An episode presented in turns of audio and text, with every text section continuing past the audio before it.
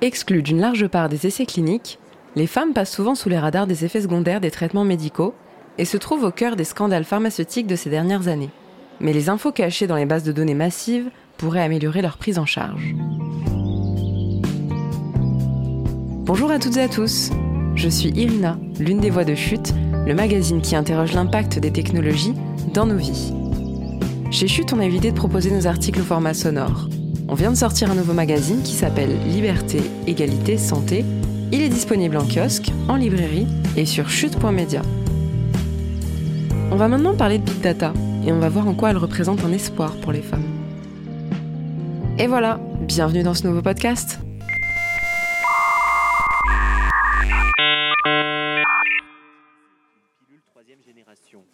Jusqu'à présent, une boîte de trois plaquettes leur coûtait 7 Haro sur les pilules de nouvelle génération. En 2013, le ministère de la Santé décidait que les contraceptifs oraux de troisième et quatrième génération ne seraient plus remboursés. Ces contraceptifs présenteraient un risque trop En cause, important pour la un risque plus élevé d'embolie pulmonaire. On pense qu'elles augmentent le risque de... C'est ce qui ressortait d'une analyse des éléments médicaux concernant 4 millions de femmes âgées de 15 à 49 ans. Ce résultat, les chercheurs et chercheuses de la Sécu l'ont déniché dans deux bases de données dont dispose le système français de santé. Le système national d'information interrégime de l'assurance maladie, SNIRAM, et le programme de médicalisation des systèmes d'information, PMSI. Toutes les informations été contenues. Il suffisait de croiser celles sur les prescriptions de contraceptifs et celles sur les cas de thrombose. C'est l'une des perspectives vertigineuses de l'analyse du big data dans le domaine de la santé. Trouver des informations précieuses sur les risques accrus de développer une maladie ou sur des interactions dangereuses entre plusieurs traitements grâce au croisement des données médicales de millions de patients et patientes contenues dans les bases de la Sécu. Les femmes en particulier ont tout à y gagner. Les femmes sous-représentées dans les essais cliniques. C'est aussi dans l'existant qu'ont pioché les journalistes Delphine Bauer et Ariane Puccini pour objectiver leur enquête sur la santé des femmes. Faisant le relevé des traitements prescrits entre 2014 et 2019, grâce aux données du SNIRAM disponibles en open data, elles observent quelle est la part des patientes, d'une part, et des patients, d'autre part, dans la consommation des médicaments classés par la revue Prescrire comme à éviter. La lecture de ces données est sans appel. Ariane Puccini souligne Les femmes sont majoritairement consommatrices de substances déconseillées par cette revue indépendante. De ces mauvais traitements, infligés à la moitié de l'humanité, cet exemple n'est pas le seul rapporté par les deux investigatrices. Au point de départ de leur enquête, la litanie des scandales médicamenteux de ces dernières décennies. On reconnaît que le Mediator aurait causé au moins 500 décès. Devakin, Mediator, Destilben, Levothyrox, etc. Ces traitements aux conséquences mortelles étaient prescrits à une immense majorité de femmes. Ainsi, 85% des patients soignés par le Levothyrox pour leurs problèmes de thyroïde étaient des patientes.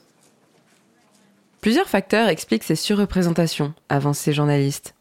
Des biais de genre, sous-estimant et psychologisant les symptômes décrits par les souffrantes, des injonctions stéréotypées, conduisant à la consommation de médicaments hors des autorisations de mise sur le marché, comme le Mediator, un antidiabétique administré en tant que coupe-faim à des femmes auxquelles la minceur est vendue comme la norme, mais aussi une énorme faille dans la machine sanitaire. La jante féminine est relativement absente des essais cliniques. Delphine Bauer explique Nous mettons en lumière une absence relative. Relative parce qu'il faut chercher derrière les chiffres. Pour le LEM, l'organisation qui regroupe les entreprises pharmaceutiques, note de la rédaction, il y a pratiquement autant de participantes que de participants aux essais cliniques.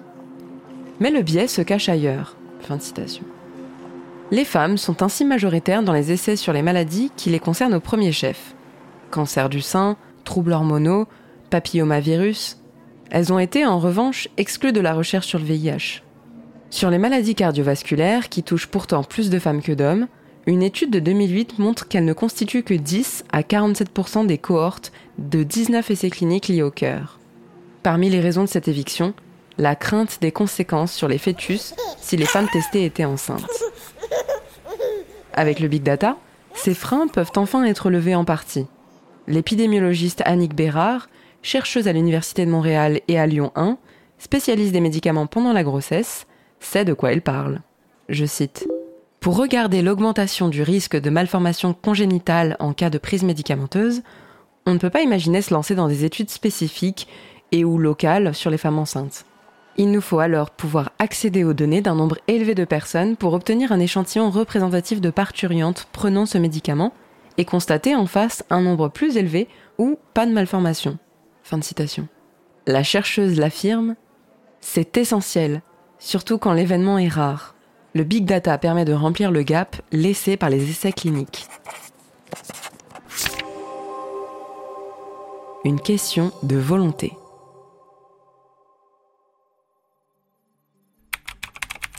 Le numérique permet d'analyser les données existantes, mais aussi de constituer des banques de données inatteignables jusqu'ici.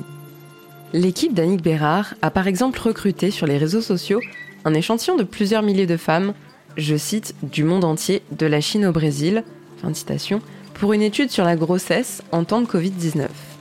La chercheuse explique. La construction numérique d'une cohorte est très utile, surtout pour les informations déclaratives d'ordre psychologique et cognitif le big data offre une opportunité de mieux prendre en compte le facteur de genre dans le soin.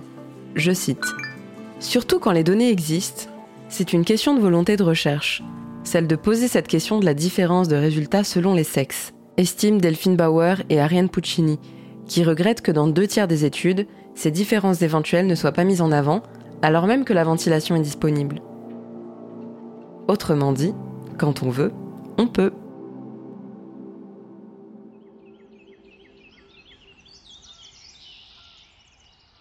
Je vais à présent vous lire un encadré qui s'intitule Poser les bonnes questions.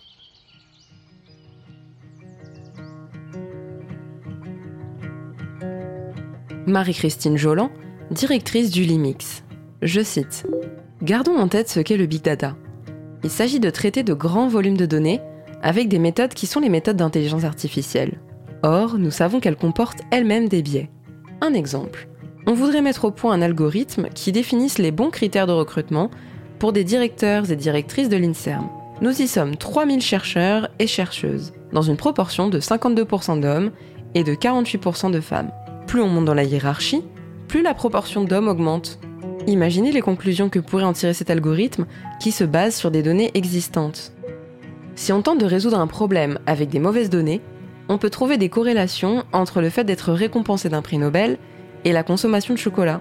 Oui, le big data peut résoudre des problèmes d'équité, mais attention à poser les bonnes questions et à utiliser les bonnes données. Je vais à présent vous lire un deuxième encadré qui s'intitule Zero Mothers Die, suivre les grossesses par la donnée. Selon l'OMS, l'Organisation mondiale de la santé, 303 000 femmes sont décédées pendant ou après la grossesse ou l'accouchement en 2015, en grande majorité dans les pays à revenus les plus faibles.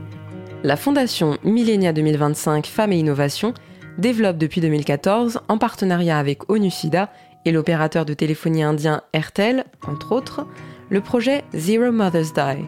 Cette application mobile, disponible en 8 langues, permet un suivi à distance, complémentaire au suivi physique, des femmes enceintes. Véronique Inès Touvenot, fondatrice et directrice scientifique de la fondation, interroge. Avec ce projet, nous entrons prudemment dans le recueil des informations. À quelle semaine de grossesse les patientes consultent-elles l'appli et certaines données personnelles comme la date d'accouchement par exemple? Si cette phase de test est concluante, des données sur les accouchements, prématurité, complications, seront récoltées et croisées avec celles du suivi de grossesse. Des informations que la chercheuse sait cruciales. Je cite, parce que la mortalité maternelle est souvent une question de vitesse. Fin de citation. Et l'analyse de données à grande échelle fait gagner du temps, mais à appréhender avec prudence, selon elle, je cite, parce que les données de ces femmes doivent être autant protégées que celles des autres femmes.